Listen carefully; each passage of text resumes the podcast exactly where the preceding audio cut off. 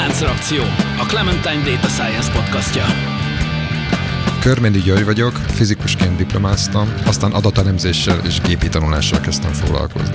És azt hiszem, ma is így döntenék. Kovács Gyula, Data Science Trainer. Célom az adatelemzési kultúra minél szélesebb körben való elterjesztése.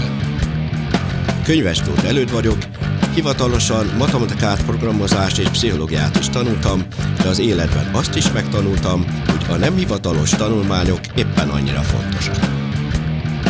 Póli Ferenc, digitális terméktervező, tanácsadó, startupper és podcaster, akiben évtizedek óta harcol a programozó és az újságíró.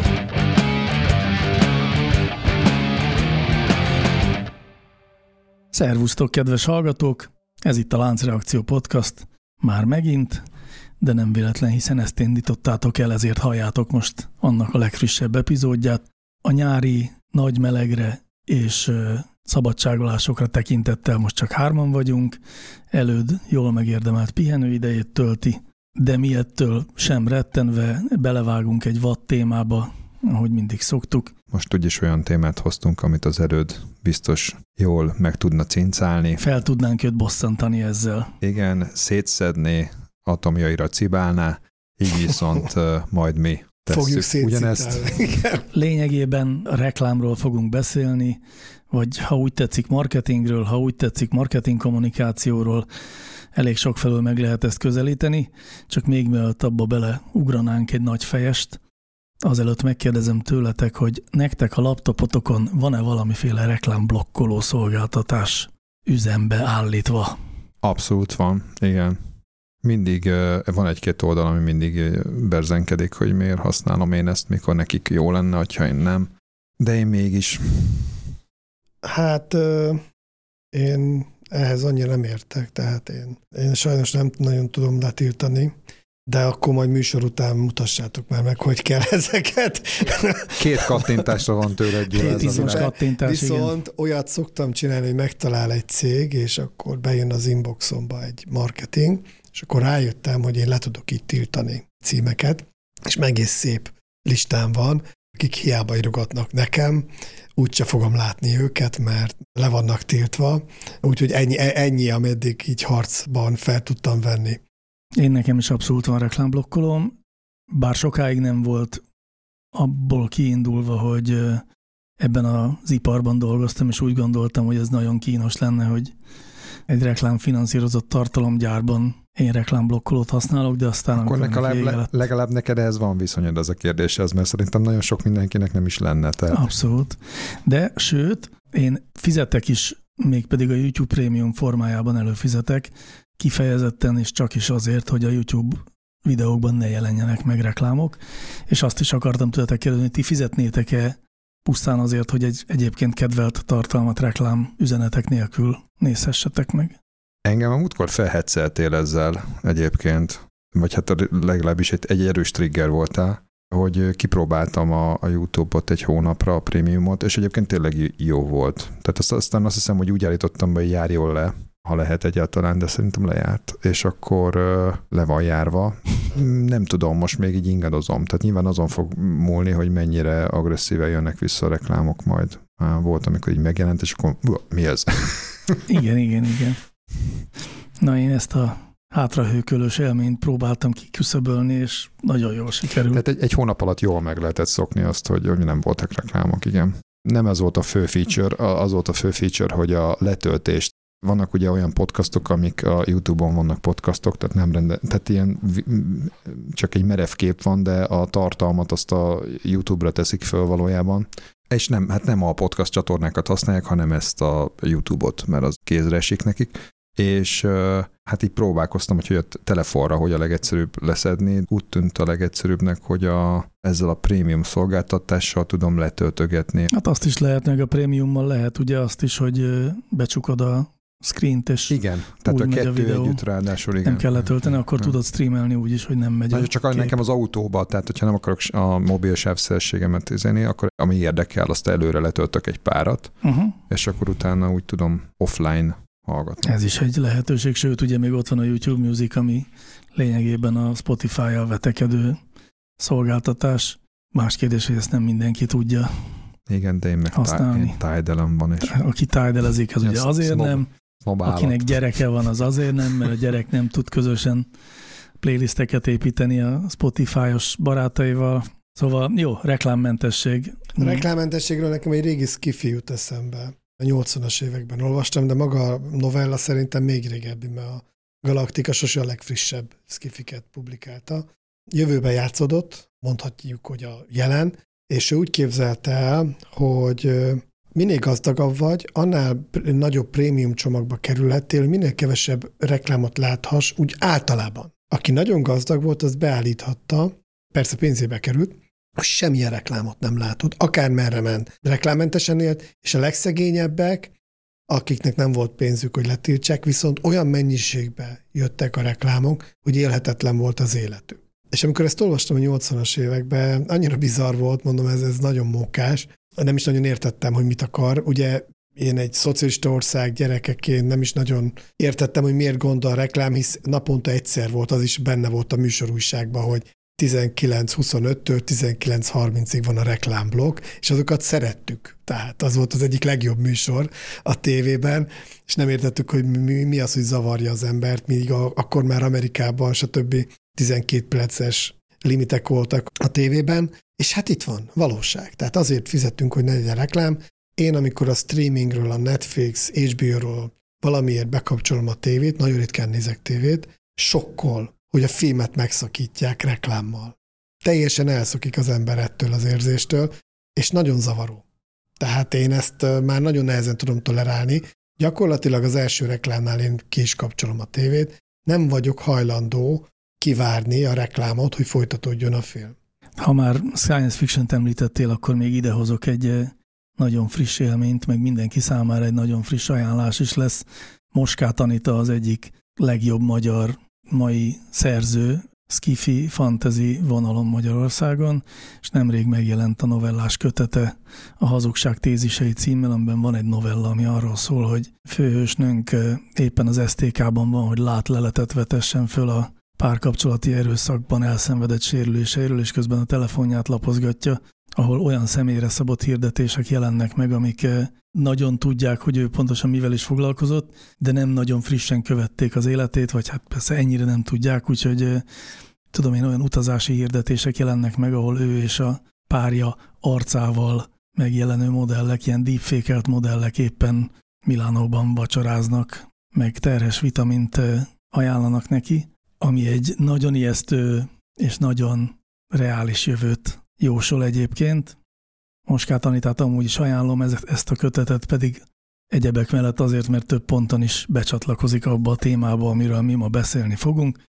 Ez pedig a hiperpersonalizáció, ami valahonnan onnan eredeztethető, hogy a, a személyre szabhatóság, a personalizáció egy régi ígérete az internetnek, általában a digitalizációnak, nem is csak feltétlenül az internetnek, de az tény, hogy már a 2000-es évek legelején is nagy divat volt személyre szabható hírportálokat csinálni, vagy portálokat úgy általában, ahol az ember megmondhatta, hogy ő milyen típusú tartalmakat szeretne nézni, illetve az online reklámnak is ez volt a legelső és legfontosabb ígérete, hogy itt majd nagyon pontosan mérhető lesz, a reklám hatékonysága, és nagyon jól targetálható, célozható is lesz a reklám, tehát nem szőnyegbombázást kell végrehajtani a reklámozással, hanem a, az arra fogékony közönséghez juttathatjuk el a reklámüzenetünket az internet és a profilozás segítségével. Na ezért manapság egészen magas szintekre, vagy hát, hogy odaérte, azt majd jól megvitatjuk nem sokára, de talán érdemes előbb egy kicsi rendet tennünk a kérdésben, egy-két definíciót érdemes felidézni. Az első az a personalizáció, azt már lényegében akkor mondtam is, hogy ez a személyre szabhatóság, ami vonatkozhat tartalomra is, vonatkozhat marketing üzenetre is, és említettem a profilokat, az ügyfélszegmenseket, vagy akár az ügyfélprofilokat, ezt viszont érdemes tisztába tenni, hogy mi is pontosan. Én amikor elkezdtem adatbányászattal foglalkozni, akkor az egyik első projektünk az egyik nagy telekommunikációs cégnél ügyfélszegmentáció volt. Én akkor nagyon kezdő elemző voltam, ez inkább technológiai kihívás volt, hogy hogyan alkalmazzuk ezeket a klaszterező algoritmusokat, ahol rengeteg adat van. Na, akkor egyébként még tényleg újszerű volt ez a gondolat. Nagyon.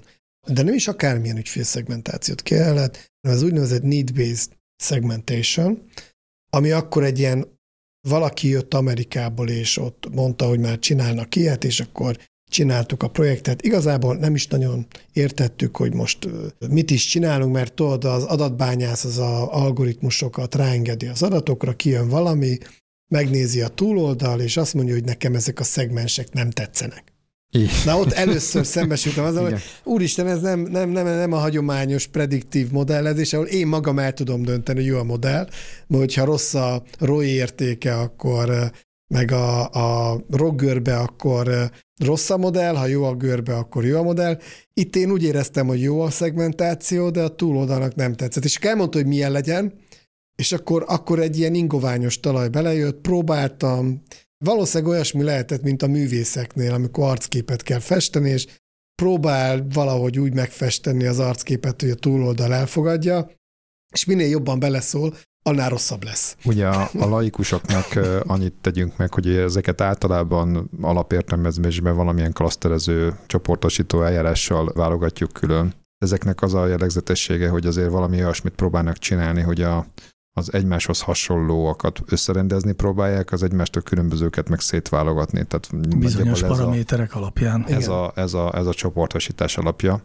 Magyarul ez egyfajta természetes csoportosítás próbál lenni a, egy sokaságon, mondjuk emberek egy sokaságon, és hát ehhez képest meg a marketingesnek ilyenkor valószínűleg nem tetszik, amit lát, a valóság, és inkább igazából hajlítani szeretné abba az irányba, ami neki ő, az elképzel, ő neki, amilyen elképzelése van a világról. Tehát ugye ezzel egyébként a piackutatók is nagyon sokszor megküzdenek, hogy abba az irányba kell hajlítani a, a valóságot, hogy az jöjjön ki belőle mondjuk egy, egy piackutatásból, ami, amit éppen hallani szeretnének a döntéshozók. És hát itt is tulajdonképpen ez a, ez a helyzet is egy ilyesmi volt, amiben, amit te voltál, meg hát én is számos alkalommal. Hát igazából Utána néztem, hogy milyen csoportosításai vannak maguknak a szegmentálásoknak, ügyfélszegmentálásoknak, és van néhány alap, amit mindannyian tudunk, vagy használtuk, vagy láttunk, de ez egy kicsit foglaljuk össze, hogy miről indult az egész. Hiperpersonalizáció. A legalapvetőbb szegmentációt úgy hívják, hogy demográfia alapú szegmentáció. Amire lehet azt mondani, hogy hát ez már a múlt, de nem ez még mindig, mindig nagyon kedvelt szegmentációs eljárás cégeknél, hogy például férfi-nő, életkor. Az életkor alapú szegmentáció az nagyon-nagyon sok esetben tök jól működik. Tehát fiatalok, középkorúak, idősek, elég sok mindenre jó ez a fajta felosztás. Nyilván, ha van jövedelmi adat, nagyon szeretjük. Tehát ezekben nincs semmi adatbányászat, adatelemzés, e, egyszerűen az elmúlt x évtized alapján kialakultak, hogy különböző demográfiai szegmenseknek másfajta üzenetet mondunk. Aztán, ahogy bővültek az adatbázisok, előjött egy új, akár oda lehetne sorolni, hogy a demográfiához, de ezt külön szokták kezelni, ez a geográfiai alapú, tehát hogy hol laknak, Minél nagyobb egy ország, nyilván annál érdekesebb, hogy nagyon nem mindegy, hogy melyik ország részben, milyen típusú településen lakik egy ember, és az már determinálja az érdeklődési körét, de még ez se adatbányászat. És amivel én foglalkoztam ennél a need-based-nél, ezt a viselkedés alapú szegmentációnak. Ez egy nagyon nagy massza. Ami volt az újdonság? Ugye ezek a szegmentálások, amiről eddig beszéltem, ezek azért jók a marketinges szemszögéből, mert azonnal megjelenik egy kép, hogy hogy néz ki a célszegmens, hogy néz ki egy idős, értelmiségi, és így tovább. Ezzel szemben bejött egy újfajta szegmentáció már a 2000-es évek elején, akkor rengeteg viselkedés adatunk volt bankoknál, telekommunikációs cégeknél. Bocsánat, mit értünk viselkedés alap adaton? Mondok egy példát, telekommunikációba hívás hány percet telefonál, mennyi SMS, mikor szokott telefonálni délelőtt, nappal, e, este, hány emberrel szokott telefonálni, ő telefonál, vagy őt szokták hívni, kreativitáson múlik, hogy hány ilyen változót gyűjtesz össze a Igen, tehát ezek azért ilyen, ilyen volumen, meg ilyen fogyasztási jellegű adatok, tehát a, a viselkedést azt most úgy kell érteni, hogy most hívott, és hogyha hívott, akkor mennyit mondjuk különböző országokból. Tehát, Mhm, ugye ez Tehát egy nagyon használati adatok, szolgáltatás használati nem adatok. pedig arra vonatkozik, amire mostanában azért van már egy-két ilyen példa, hogy most akkor idegesen pattogott az Aha. ügyfél az ügyfélszolgálaton, és Igen, akkor igen, utána. igen. Szóval nem. Ez fontos, igen, a, igen. Akkor ez fel sem merült még. Ma már ezt pontosítani kell. Tehát a telkós cégeknél a, a telefonálási szokások, a bankoknál, egyáltalán az már akkor egy nagyon erős változó lehetett, hogy egyáltalán használ-e ATM-et, vagy mindig pénztárba megy. Ilyenekre kell gondolni, összegyűjtöttünk 10, 15, 20, 30 ilyen változót, és ráengedtünk egy klaszterező eljárást. A klaszterező eljárás az a ugye nem felügyelt algoritmus, önmaga létrehoz 4, 5, 6 klasztert. És itt jött a probléma, mert azzal nem mehettél be egy marketingeshez, hogy van klaszter 1, klaszter 2, klaszter 3, klaszter 4, klaszter 5, ez a nevük. Általában az algoritmusok ilyen nevet adnak a klasztereknek, és akkor ö, itt, itt írja alá a tiget, és akkor hozom a számlát, hanem megkérdezte, hogy és ezek mik? És milyen szép, csak majd a próbálunk majd egy ívat adni a történetnek, hogy tulajdonképpen majd a végén lehet, hogy bizonyos szempontból megérkezünk majd ugyanide. Tehát ezért ezt a pontot ne felejtsék el, kedves hallgatók. És akkor nem volt mese, valamilyen profilt kellett készítenünk a változók alapján, hogy az, ebbe a szegmensben kisforgalmú, délelőtt telefonáló, mókusok vannak, és így tovább, és akkor próbálta megérteni a marketinges, hogy kik ezek, és ez miért jó neki, hogy vannak ilyen szegmensek. Ez nagyon-nagyon fontos pillanat volt, hogy egyáltalán össze tudja kapcsolni az ő eszközeit azzal, hogy vannak itt újfajta klaszterek, eddig olyan jó elboldogult férfinő, diplomás, nem diplomás, de most ezzel mit kezdjen? Azt mindenki érezte, hogy ez egy újfajta, talán testre szabottabb marketinget tesz lehetővé, de nem volt egyértelmű, hogy hogy tudja ezeket majd jól alkalmazni az eszközeit. Úgyhogy ezzel indult, de nem mondanám azt egyébként, hogy ez egy akkora sikertörténet volt. Tehát ha most a 2000-es években elindult, és aztán végnéznénk az elmúlt 20-22 évet, és megkérdeznénk, hogy hány olyan cég van, ilyen szolgáltató cég, banki, pénzügyi, telekommunikációs cég, hogy az egész kommunikációt, marketing stratégiát ilyen viselkedés alapú szegmensekre építette fel, azért ki kell jelenteni, hogy talán vannak olyan kampányok, ahol ilyeneket használnak, de hogy az egész stratégiát átalakították volna, az egy merész mondat lenne.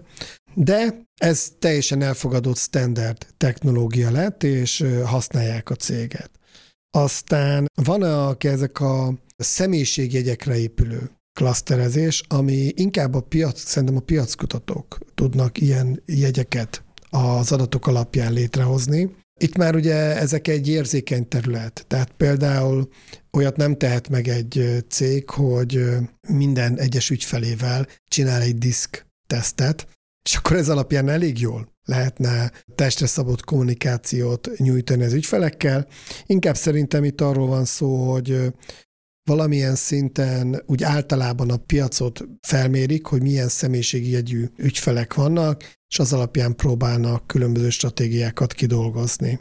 És gyakorlatilag ez az a fő négy szegmentáció, amit a szakirodalom így külön szokott bontani. Nyilván ezeknek lehet kombinációja, tehát lehet egy viselkedés alapú és demográfiai szegmentációt összekapcsolni, és így tovább. És aztán elkezdték ezeket használni kampányokra, tehát azt mondták, hogy van három szegmensen, a három szegmens három különböző kampányt indítok, egy ilyen testre szabott kampány, mert a cluster egyet más érdekli, mint a cluster kettőt, és mindenkinek egy olyan terméket ajánlunk ki, amit valószínűleg ő érdekel.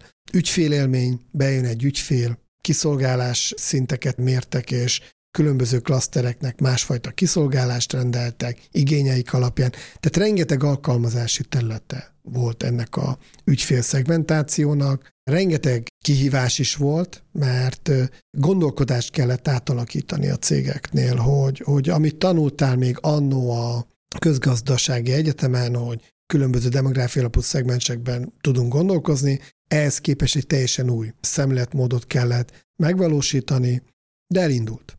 És alkalmazzák is, alkalmazták is, de egyetlen egy korlátja van ennek a technológiának a nagy cégeknél, hogy alapvetően be van határolva az az adatkör, ami rendelkezésre áll az ügyfeleknél. Tehát elég nehéz finomítani ezeken a klasztereken, mert viszonylag kevés adat van továbbra is, olyan értelemben kevés, ahogyha összevetjük például azzal, ami a Google-nek van. Hogy ott ténylegesen látjuk az érdeklődési körét, és így tovább. Ilyen jellegű adatok a, a hagyományos szolgáltatóknál továbbra sincsenek, és küzdenek azzal, hogy ezen adatok alapján minél jobban kitalálják, hogy mi érdekelheti az ügyfeleket. Úgyhogy ez volt gyakorlatilag az első lépcsőfoka, és aztán utána jöttek az új technológiák. Ha jól tudom, amikor először hallhattuk ezt a mikroszegmentációt, akkor az amerikai választási rendszernél bukkant fel ez a kifejezés, vagy... vagy... Hát ott felbukkant, és ott, ott hirtelen sokan hallottak róla, akik korábban nem azért a szakmában, már korábban is jelen volt ez a gondolkodásmód. Ugye a, a te definíciós csokrodat azt úgy érdemes nem is kiegészítenem, folytatni inkább, hogy az internet megjelenésével egyébként a, a tartalomszolgáltatók is megpróbálkoztak ugyanezekkel a szegmentációs stratégiákkal, tehát először a hm. demográfiával mindenkit megpróbáltak regisztrálásra kényszeríteni, vagy késztetni, és ott megtudni olyan adatokat, még a mai napig is ugye van ez a ad meg a születésnapodat, amiből lehet tudni egy kor információt, uh-huh. de ez nem nagyon ment, aztán jött a personalizáció, amikor amikor beléptél a, egy portára, és megkérdezték, hogy mi érdekel, vagy egy zeneszolgáltatón, uh-huh. a mhm. zene streamingnél adj meg három, öt, tíz olyan előadót, akit szeretsz, és akkor uh-huh. ebből valamiféle profilt építeni. Ezek egyébként nem annyira voltak sikeresek, az emberek nem szerettek egyszerűen ezzel foglalkozni, meg nehéz is eldönteni, hogy most én éppen milyen előadókat szeretek, és ezért aztán kialakult az, amiről ma egyre inkább beszélünk, amikor is valamiféle ténylegesen viselkedés alapú targetálás alakult ki a digitális világban, ami azt jelenti, hogy az általam az interneten cselekedett dolgok, használt, olvasott, követett tartalmak, szolgáltatások és azok használati adatai alapján sorolnak be engem valahova. Hát ezek az úgynevezett digitális lábnyomok. Ezek a digitális lábnyomok, pontosan, aminek hát már nagyon-nagyon fejlett technológiái vannak. Egy kicsit én egyébként szkeptikus vagyok abban, hogy ezt használják is-e olyan mértékben a marketing iparban, ahogy az rendelkezésre állna, és ahogy azt lehetne használni. Azt azért sokszor lehet hallani a marketingesektől, hogy nagyon-nagyon jól lehetne szegmentálni, és nagyon-nagyon kicsi mikrotargetekre lehetne lőni, de a mi szolgáltatásunk nem olyan, hogy szükség legyen ennyire részletes szegmentálásra jó nekünk a férfinő. Uh-huh. Hát a másik az meg az, hogy a visszacsatolás sebessége sem lényegtelen, tehát hogy a, vannak olyan uh, helyek, ahol számít, hogy nagyon gyorsan legyen personalizálva, és más helyeken meg ez nem fontos. Tehát uh, ahol gyakorlatilag, mit tudom, mondjuk uh, éves kampányokat, vagy fél éves kampány, szezon kampányokat uh, találnak ki, ott ez kevésbé kritikus. Én azt gondolnám, hogy ez is egy skála, uh-huh. uh, ami itt a szegmentációban van, illetve a cégeknek a reakciókészsége is. Tehát a klasszikus vállalatokban ott vannak, ülnek a klasszikus marketingesek, akik klasszikus marketing meetingeket tartanak, és akkor ottan kitalálják, hogy hogy legyen a skála másik végén meg vannak azok az online cégek, ahol tulajdonképpen az egész marketing folyamata az automatizált és ö, szervereken zajlik, és ö, maximum ö, mérik távolról a különböző ilyen ö, paramétereit, hogy, hogy mennyire sikeres a targetálás. De tulajdonképpen az egész folyamat az már a gépi technológiákkal, gépi algoritmusokkal zajlik, és ö, hát így sokkal kevesebb meeting. Ne felejtsük el beleértve azt is, hogy adott esetben már a termék maga is ezen Igen, múlik. nyilván összefügg az egész, az egész a piacsal, tehát hogyha ez egy olyan piacon, olyan termékekkel zajlik, ahol ez olyan csatornákon, ahol ez lehetséges, akkor az nyilván ebbe az irányba tereli ezt az egész Igen, folyamatot. adott esetben a termék az már egyfajta visszajelzés az ügyféligényekre, vagy az ügyfél adatokra, Ha népszerű példát kell mondani, akkor a Netflixet mindig idehozhatjuk, aki ugye egy időben kifejezetten azt szerint generált tartalmakat, mármint hogy rendelt meg tartalmakat, hogy milyen ügyféligényeket látott a leginkább kielégítendőnek. Igen, vagy hát sokat beszélgettünk mostanában a Tigdomonkossal, ugye az ő cégük az a, azt targetálja, hogy ki szeretné azt a cikket adott esetben elolvasni, tehát Igen. online tartalmakat. Ott, ott nyilván erről van szó, hogy nagyon gyorsan, automatizáltan kell kitalálni, hogy kinek mit ajánl. Na most aztán ebbe a világba Hát érkezett meg a mesterséges intelligencia, mert amiről eddig beszéltünk, az igazándiból inkább matek. Uh-huh. Kell meg lehetett Statisztika. csinálni statisztikával. De aztán egy idő után megérkezett a gépi tanulás, és vele együtt megjelentek bizonyos mikroszegmensek is, de a kettő nem feltétlenül így függ össze, jól gondolom? Hát azért sem, mert most itt, a, ha az erőd, tehát hogy az most szó nélkül hagynám, akkor ezt erőd leverné rajtam. Tehát valójában nincs itt nagy különbségekről szó ezek az alapvető klaszterezői eljárások, ezek abszolút a hagyományos statisztikának a részei is. Tehát itt semmi olyan nem történik, sőt egy hagyományos piackutató sem használ igazából mást, ezeket az eszközöket használja, nincs is ezzel baj, mert ezek tökéletesek erre, sőt nem is nagyon lehet, tehát ezek gépi tanulással se lehet ennél jobbat.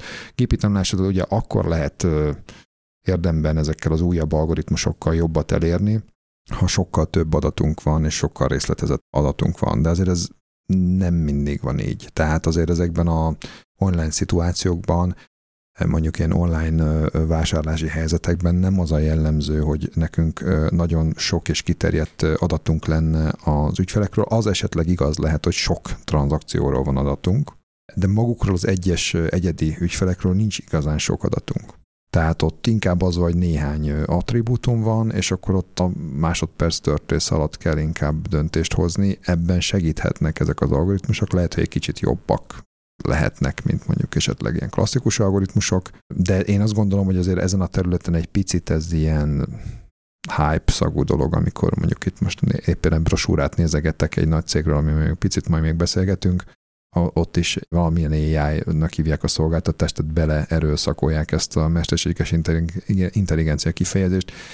Itt ritkán van szó a klasszikus algoritmusokon túli algoritmusokról, meg nem is nagyon lenne értelme. Hát ugye ott lehet értelme, meg ott fel is bukkan szerintem ez a dolog, amikor szemben azzal, amikor Gyula meghatározott ő maga paramétereket, hogy mi, minek mentén fogja a klaszterizálást elvégezni. A gépi tanulás arra lehet jó, hogy egy ilyen nagy adattömegre ráeresztjük, és akkor létrejönnek azok a bizonyos klaszterek, amit te is említettél, hogy ide vissza fogunk kanyarodni, amiről nem tudjuk, hogy milyen paraméterek alapján tartoznak egybe azok a az itemek, valamilyen minta. Klasszikusoknál is hasonlóan működik, tehát ebben, ebben nincs igazán különbség. Egyébként, ha már gépi tanulást akarunk ebbe, akkor va, va, nem feltétlenül a, ezekbe a döntéshozatali helyzetekbe kerül ez bele, hanem mondjuk az abba a példában, amit mondtál még az elején, az a sci-fi-be, ott ugye mondjuk, amikor a deepfake képet létrehozzák, na abban mondjuk kőkeményen van mondjuk valamilyen mélytanulási technológia, adott esetben magára az, hogy ott a deepfake képet létrehozzák, de az, hogy ki és hogyan és miért kapja, abba a döntés, az, az, az valószínűleg egy sokkal egyszerűbb eljáráson alapú. Abszolút így van. Amikor én ezeket a klaszterezéseket csináltam, az ilyen típusú elemzéseket, illetve amikor most nézem, hogy hova jutott el, akkor egyre jobban előjön, amit a Gyuri is említett, a, a timing. Tehát, hogy mennyire gyorsan változik az érdeklődési körünk, vagy az igényünk. A neten biztos megfigyeltétek, hogy ezt egyre gyorsabban lereagálják ezek az algoritmusok. Trás keresel egy hűtőre, akkor onnantól kezdve hűtő reklámokat látsz, elég sokat, aztán ha rákeresel utána egy, nem tudom, egy traktorra, akkor utána a traktorok jönnek, tehát próbálják utolérni az érdeklődési körünket. Én kevésbé érzékelem azt, hogy egy ilyen, ez a fajta stratégiai gondolkodás, hogy van jól feloszthatóan több száz vagy több ezer markáns tulajdonsággal, érdeklődéssel rendelkező ügyfélkör vagy, vagy emberkör, és akkor rájuk építünk egy ilyen 5-10 éves stratégiát, vagy csak néhány éves stratégiát, hogy mi érdekelhet, hogy, hogy próbáljuk a termékeinket felépítve eladni neki. Ilyet én egyáltalán nem érzékelek. Inkább ezt az adhok, ami nagyon gyorsan le, lereagálja a viselkedésemet. Csinálok valamit, és azonnal ez alapján lereagálják, és már jönnek a hirdetések. És bejött még egy új dolog, ami újdonság ahhoz képest, amit én korábban csináltam, hogy lehallgatnak minket, vagy, vagy egészen, ugye erről már beszélgettünk rengeteget, de ez is egyfajta új eszköz ahhoz, hogy minél gyorsabban lereagálják az igényeinket. Konkrét példa, er, ilyent már beszéltünk, de ez annyira, annyira jól mutatja, hogy más a logikája most a cégeknek, mint mondjuk volt 15 éve bizonyos tekintetben. Mondtam a feleségemnek, hogy nem tetszik nekem a fű. Hát ez körülbelül amióta van kertünk, mindig ezt mondom, és olvastam, hogy azért nem... Mert nem, a kokain sokkal jobb. Azért nem...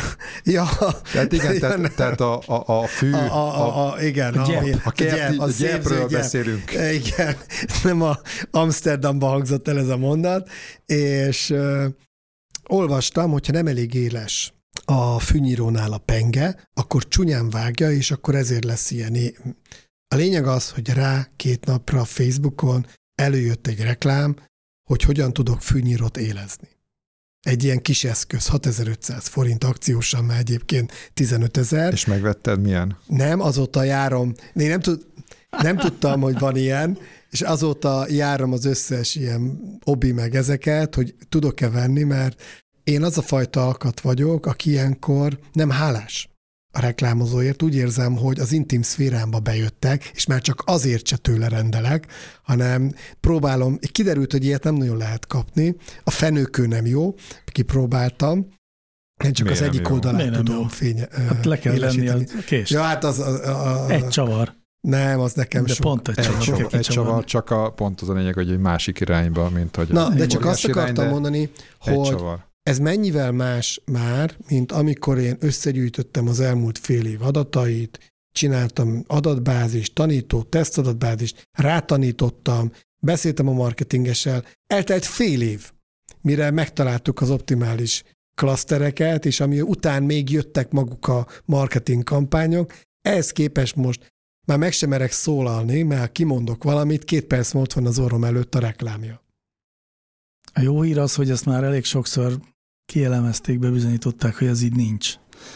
Ez a lehallgatós díj, Aha. de mert nem kell, nem, nem érdemes csinálni annyi más Hát módon. nagyon gyanús, mert azért, én Hát nagyon, azért ez- én, én, ezt én is kipróbáltam, és nekem is, tehát, tehát, hogy így, mert a Facebook mindig elmondja, hogy nincs ilyen, de Nem, de elég sok olyan kutató is kevés. most már van, aki, aki ilyen komoly kísérleteket levezényelt pont azért, hogy kiderüljön, hogy van ez, vagy nincs. Ugye mindegy, de most ne, ebben nem menjünk uh-huh. bele, mert nem ez a lényeg. A mikrotargetinghez szeretnék én megérkezni. Ugye említetted Obama kampányát, és Uh-huh. Azért érdekes ez a kérdés, mert azt már előbb említettem, hogy azért nem is feltétlenül használják ezt a cégek, mert oké, hogy van mondjuk 200 szegmensem, de hogy annak a 200 szegmensnek 200 különböző kreatívot állítsak elő, és azt mindegyiket Uh-huh. folyamatosan karbantartsam, erre a legtöbb terméknél se értelme, se kedve nincsen, mármint erőforrása nincsen a reklámozónak. Ugyanakkor a politikában, amikor politikai üzeneteket kellett jól Uh-huh. célozni, ott ez könnyebben volt megvalósítható, és ott úgy lehetett mikroszegmenseket kiszolgálni, hogy mindegyikre lényegében egy-egy elemét a programnak kellett becélozni, sőt ott lehetett fordítva is, hogy tudjuk, hogy mik az Mhm. elemei a programnak, vagy mik a fő üzenetei, Uh-huh. és ahhoz keressük meg a szegmenseket, hogy kik azok, akik erre fogékonyak. Ez valóban nagy népszerűségre, vagy hát szóval nagy sok említésre az Obama kampány az első Obama kampány idején került sor, ami ugye Igen. 324 éve. 2008. is? 8. Hát az olyan Először sok nem 12 volt. éve volt, 12. E, igazából annak idején én még nyilatkoztam is így rádióban erről, tehát így mondjuk azt, hogy ilyen felkent szakértőnek, tehát, tehát akkor nyilván Gondoltam. ez Tudod egy új dolog volt. maszkírozni. Tehát, mert hogy tudom, hogy alapvetően milyen technológia meg egyéb, egyebek voltak a, a, a mögötte. A 2004-es ö, kampányban kezdték már egyébként ennek az elemeit használni. Azt hiszem, most a fejből nem tudom, de volt egy ilyen spin doktor, vagy hogy hívják az ilyeneket, aki, aki már ezzel, ezzel kísérletezett, és aztán a 2008-as Obama kampányban volt, ahol már, de egyébként a 2004-ben azt hiszem még a, inkább a republikánusok használták, és aztán 2008-ban meg, a, meg az Obama vitte át a, a, a lécet, és, és a, az alkalmazás ezzel aztán teljesen polgárjogot nyert, és onnantól kezdve aztán most már a, ugye a határa csillagos ég, és a Trump kampányban is, meg hát az összes kampányban is tulajdonképpen itt most már ilyen csillagháborús módon zajlanak ezek az összecsapások. Egyértelműen ugye elment az online médiába, főleg a Facebooknak a nagyon könnyű targetálhatóságával, illetve azzal, hogy a piackutatási, tehát hogy a, a mérések is gyakorlatilag szegmensekben azonosítják a különböző attitűdöket, és e, ezeknek megfelelőek a politikai üzenetek. Tehát az, hogy ki milyen csatornán hol mit üzen, az abszolút összefüggésben van azzal, hogy melyik e, hírcsatornán, vagy milyen kommunikációs csatornán fogja egyáltalán azt az adott e, hallgató hallgatni. Tehát egy konzervatív rádióműsorban teljesen más lesz az üzenet, mint a, a Facebookon, vagy a nem tudom melyik ifjúsági fesztiválon. Tehát ez, ezek nagyon-nagyon kitaláltak már, és igazából azoknak, akiknek igazából van energiája ez ilyen típusú kampányra, azok ezek, ezeket ilyen nagyon finom felbontásban csinálják. A másik az, hogy akár a testre szabott üzenetekbe, ezt még talán nem láttam egyébként a, bár már lehet, hogy simán van, ez is mondjuk akár a magyar kampányokban is, a, hogy mondjuk a postaládátba adott esetben még dobnak. Itt egyébként vannak persze itt ilyen mindenféle adatvédelmi aggályok, hogy igazából most róla de valójában milyen adatot gyűjthetnek. Hát nekem kevés illúzióm van abban a tekintetben, hogy milyen típusú adatbázisokkal rendelkeznek a pártok. Ezeket ugye természetesen magamtól is elhatárolódom, mert nem lehet ilyeneket mondani, mert nyilván ezeket törölni kell, meg nyilván törlik is ezeket az adatbázisokat, de hát azért, hogy mondjam, tehát, és akkor itt jön vissza az a, az a kérdés, hogy még akár a nagy cégek is, hogy most mi a fenét tud csinálni, emlékszünk még a beszélgetés elejére, amikor mondtad a Cluster 1-et, meg a Cluster 2-t, meg a Cluster 3-at. Hát, hogyha te nem azt mondod egy, egy szegmensről, hogy ezek azok a nagyvárosi férfiak, akik mondjuk 55 és 60 között vannak, és mostanában kezdtek el igazából horgászni, mert nem tudom, most éppen most lett egy ilyen új hobbiuk, és mondjuk politikailag ilyenek, olyanok, mit tudom én, a környezetvédelmi témák iránt azért érzékenyebbek, és akkor azoknak milyen üzenetet kell mondanom, akkor ezt nem így fogom megfogalmazni, hanem ez lesz a 65.747-es számú klaszter amiben nem tudom, 847 választópolgár tartozik ebből a körzetből, vagy ebből a térből. És attól kezdve, hogy őket így felcímkeztem, és beraktam ebbe a kategóriába, onnantól kezdve nem kell azt tudnom, hogy ők egyébként életkorilag, meg nem tudom, fajra, korra, nemre való tekintettel hova tartoznak, hanem azt mondtam, hogy hát ők egyszer, egyszer őket megjelöltem ezzel, hogy uh-huh. 65.735. Na de ezt akarom egy kicsit feszegetni, hogy látszólag ez a politikai alapú mikrotargeting, ez legális, akkor mi volt a gond a Cambridge Analytics-el, ezt tudjátok? Miért volt abból botrány? Elviszi szerintem a témát egyébként. Igen, most egy picit el, el, már de én is elvittem. Hát azért, mert az volt a botrány, hogy olyan adatokat dolgoztak fel, amit nem akartak velük megosztani. Tehát ott konkrétan a Facebooktól Igen. szereztek meg adatokat. Meg, a, meg, meg az egészet, hogy felgöngyölítettük a, a kapcsolati hálót is, meg egyebeket. Igen. Azokat ugye eleve azt csinálták, ezt, ezeket az hogy, adatokat kezelni. Hogy egy, hogy egy ilyen valamilyen tesztnek átszázva felvettek veled egy marha hosszú kérdőívet. Uh-huh mert más dolog az, hogy nem tudom, valahogy valamilyen módon mondjuk politikai pártoknak a kampányához, uh-huh. mondjuk, mondjuk visszajelzel egy, nem tudom, amit a politikai párt kiküldött neked uh-huh. kérdőívet, és akkor azt mondod, ezzel hozzájárulsz, és akkor ott valamit alá is írsz, vagy, vagy aláírsz valahol valami nagy petíciót. Ez egész más dolog, mint amikor így tulajdonképpen súnyi módon a Facebookon szembe jön veled valami kérdőív, hogy a nem tudom, valamilyen célból csináltatnak. Nem tudom a hátterét, de, de, az, de ott valóban ilyen hosszú kérdőveket vettek uh-huh. fel. Azt hiszem talán ajánlgattak valami kis ajándékokat is, tehát hogy van ilyen, volt ilyen incentíva, és akkor gyakorlatilag a kapcsolati hálódat is igazából lenyúlták, és akkor azon is mentek tovább, és szóval itt egy ilyen elég gazdag adatbázist raktak össze. Ja, hát ez így ebben a formában azért egy kicsit erős volt, vagy kicsit uh-huh. nagyon erős.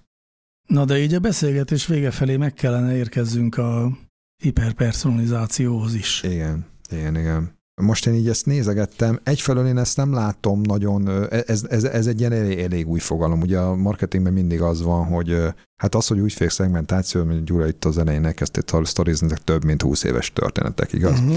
Tehát, tehát ez egy nagyon régi történet, meg a, meg a Kotlerbe is nem tudom mióta benne van a technológiának az alapjai, tehát igazából ez nagyon-nagyon régi dolgok, hát ezeket a marketingesek nem szeretik. Tehát én azt gondolom, hogy a marketingeseknek egy jó része az alapvetően az újdonságot keresi, kicsit talán kényszeresen is, és hogyha valami nem olyan, tehát olyan, mint amilyen három évvel ezelőtt, akkor az már úgy nem jó. Uh-huh.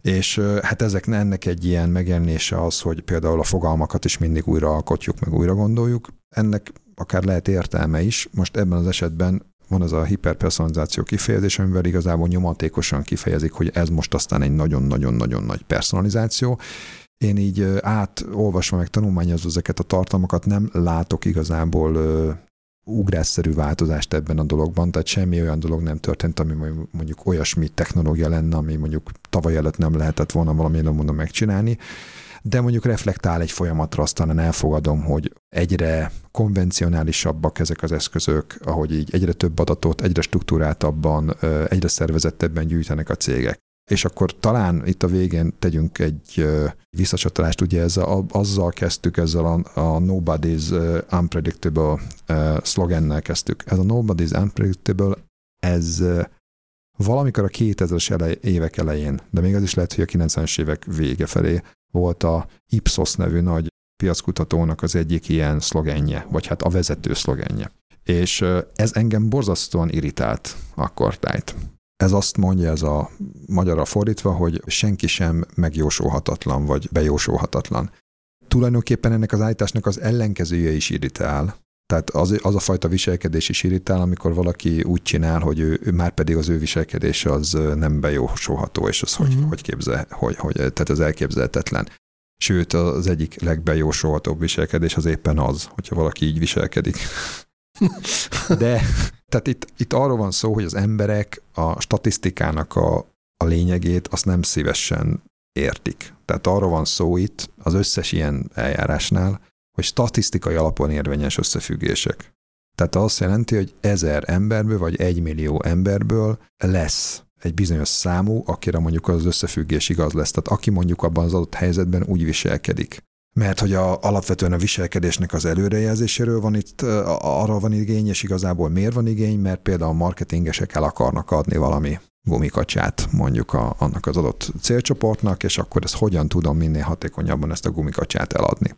Na most uh, itt van nagyon sok téveszme igazából a fejekben, Nyilván lehet olyan csoportokat azonosítani, akinek a gumikacsára valamiért nagyobb szüksége van, vagy, nagyobb, vagy jobban fel lehet kelteni az érdeklődéset a gumikacsák iránt, és akkor el lehet nekik ezt adni. És ezekkel lehet meg érdemes próbálkozni. De ezeknek vannak határai. És ez, ez egy nagyon fontos kijelentés, hogy szó nincs arról, hogy akkor most mindenkinek el lesz adva az a gumikacsa, vagy az a, nem tudom, kerti medence, vagy mi volt a fűnyíró élező, hanem itt arról van szó, hogy valamilyen távoli jövőben, amikor tökéletesek lesznek ezek az eszközök, akkor majd mindenkinek ezt így eladják. Nem erről van szó, arról van szó, hogy gyenge szabályokat lehetett ugye mindig alkotni. Létre lehetett hozni ezeket a szegmenseket, ezeknek a szegmensekbe való tartozás is azért elég gyenge volt, hogy ki miért került ebbe, tehát nagyon sok esetlegesség volt benne, mert hogy hála Istennek nem áll azért a rendelkezésére a tipikus marketingesnek annyiféle és olyan részletes adat rólunk, szemben mondjuk a Cambridge Analytica-val, hogyha már szóba hoztuk. És hogyha csak néhány ilyen halvány adat van, ami arra utal, akkor természetesen az erre vonatkozó statisztikai szabályok is gyengék lesznek. És akkor persze valamennyire ezeket be lehet jósolni, meg a kényszer ott van, mert a, az elvárás a főnökök részéről, hogy csináljunk ilyen modelleket, az van, meg pénzt is akarnak költeni rá, tehát állunk elébe, akkor csinálunk ilyen modelleket, és akkor lesz ilyen kampányunk, de természetesen itt a legtöbb szabály az gyenge.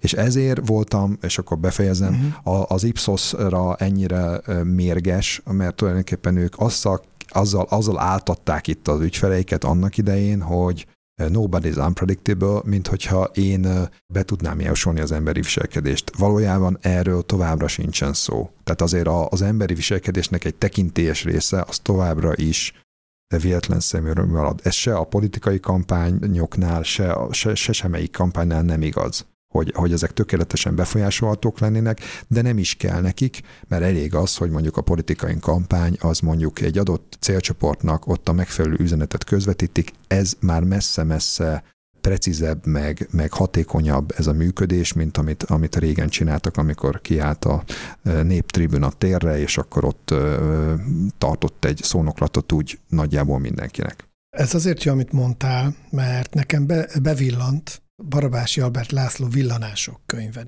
Két részből áll egyrészt a Dózsaféle paraszt felkelést, végre megtanultam, hogy miért volt. Másik, arról beszélt, hogy mennyire prediktálható az emberi viselkedés. És ott cellaadatok alapján nézték, hogy egy nap merre mászkál egy ember, és ez alapján ilyen 95-98 százalékos pontossággal meg tudták mondani, hogy egy adott napon egy ember mikor hol van. Na ja. most, amikor ilyen könyvet olvas az ember, akkor utána úgy áll fel, mondjuk te, tegyük fel, hogy te egy marketinges vagy, marketingvezető. Pukasszuk már ki ezt. Ne, ne, ne, ne, ne, még ne pukasszuk itt, csak azt akarom mondani, hogy ö, amikor ilyen könyveket olvasunk, akkor megerősíthetünk egy olyan hipotézist, hogy mi emberek gyakorlatilag kicsit majdnem olyanok vagyunk, mint a robotok, teljesen determinált, hogy én mit csinálok egész nap, merre megyek, 98%-os pontossággal egy algoritmus megmondja, hogy mit csinálok, és nyilván ez egy teljesen más dolog, mint hogy én mit akarok venni, meg mi érdekel, de könnyen össze lehet mosni, hogy úristen, hogy ha az ennyire előrejelezhető, hogy én hol vagyok napközben, akkor minden tök jól előrejelezhető. Na, szóval itt akkor hat pukasszam ki, jó? Na. Tehát ez egy nagyon veszélyes bullshit. Tehát ugye itt, a, a, ha már az előd nincs itt, mert az előd még gyorsabban lecsapta volna ezt, tehát ez a tegnap nem reggeliztem, de gyakorlatilag én minden nap reggelizek. Uh-huh. Tehát 99%-os szabályjal azt lehet mondani, hogy én reggelizem minden nap. Tehát ez körülbelül ennyire erős. Tehát a, a, az ember minden nap föl kell, és, és leteszi, Elviszi a leteszi. gyereket az iskolába, igen, aztán igen. bemegy a munkahelyére, aztán hazamegy, edzésre megy hétfőn szerdán. Ezek a, ez most nagyon megdöbbentőnek tűnik, hogy 98%-os valószínűséggel megjósolható, de ha egy picit belegondolunk, a legtöbbünk élete az ilyen. Az mondjuk érdekes, hogy, hogy van, aki meg nem ilyen, lesz egy, egy olyan sokaság, aki, aki ettől eltér, de, de a legtöbbünk élete az igenis ilyen, hogy reggel felkelünk, és lemegyünk, és megnyomjuk a még félálomban a kávégépen a gombot, hogy keljen életre, uh-huh. mert én is szeretnék.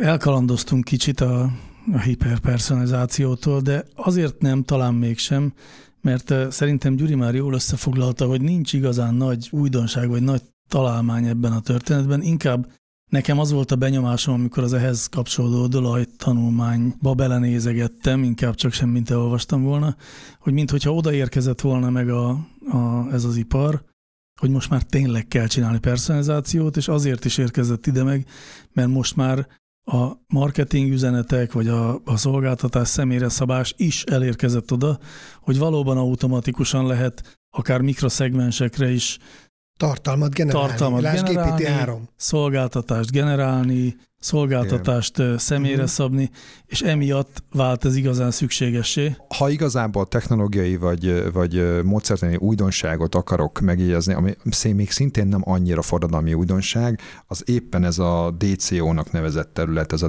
dinamikus kreatív optimalizáció, amiről itt a Domonkostól hallhattunk az elmúlt podcastokban több alkalommal. Ők, ők foglalkoznak ilyen technológiával. Ez ugye arról szól, hogy nagyon gyorsan, tehát akár millisekundumokon belül adjunk mondjuk ajánlásokat. És ilyen, ilyen logikával, tehát alapvetően egy ilyen hiperpersonalizációs logikával. Az ők az a Gravity nevű magyar cég, akinek a vezetővel Tigdomokossal beszélgettünk több alkalommal, így a múlt héten is.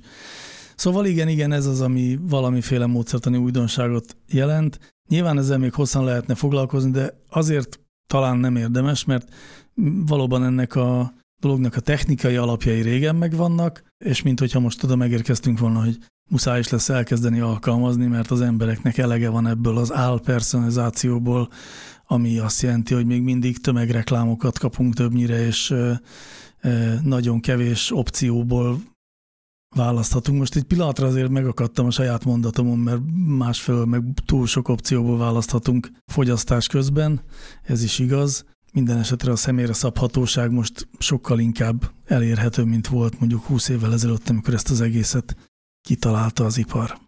Hát ma idáig jutottunk, meglátjuk, hogy legközelebb hova jutunk. Köszönjük szépen a figyelmet!